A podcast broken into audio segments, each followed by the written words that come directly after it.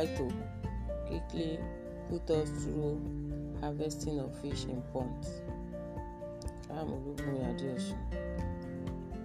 A harvest is the number or weight of fish caught and re- retained from given area over a given period of time.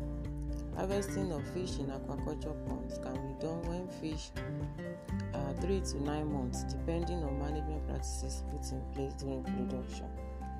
In preparing for harvesting, you stop feeding the fish at least 24 hours before harvest.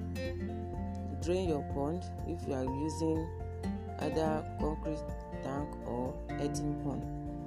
Make marketing arrangements before harvesting that is your buyer should be ready to take the fish and plan to harvest early in the morning prepare your manpower. It is not a one man job.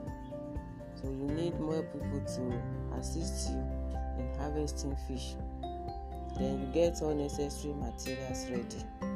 Your net the bowls and uh, the weighing scale. Then after that you when you are you set everything then you now start dragging your fish you are using earthen pond you drag the fish with the net and scoop out the uh, the fish from the net with uh, scoop net into the bucket or the bowls which you are going to use in weighing the fish. So after the harvest now weigh and keep the record of the total weight of fish harvested which will help you to determine your profit margin whether you are mm. making profit or not. Thank you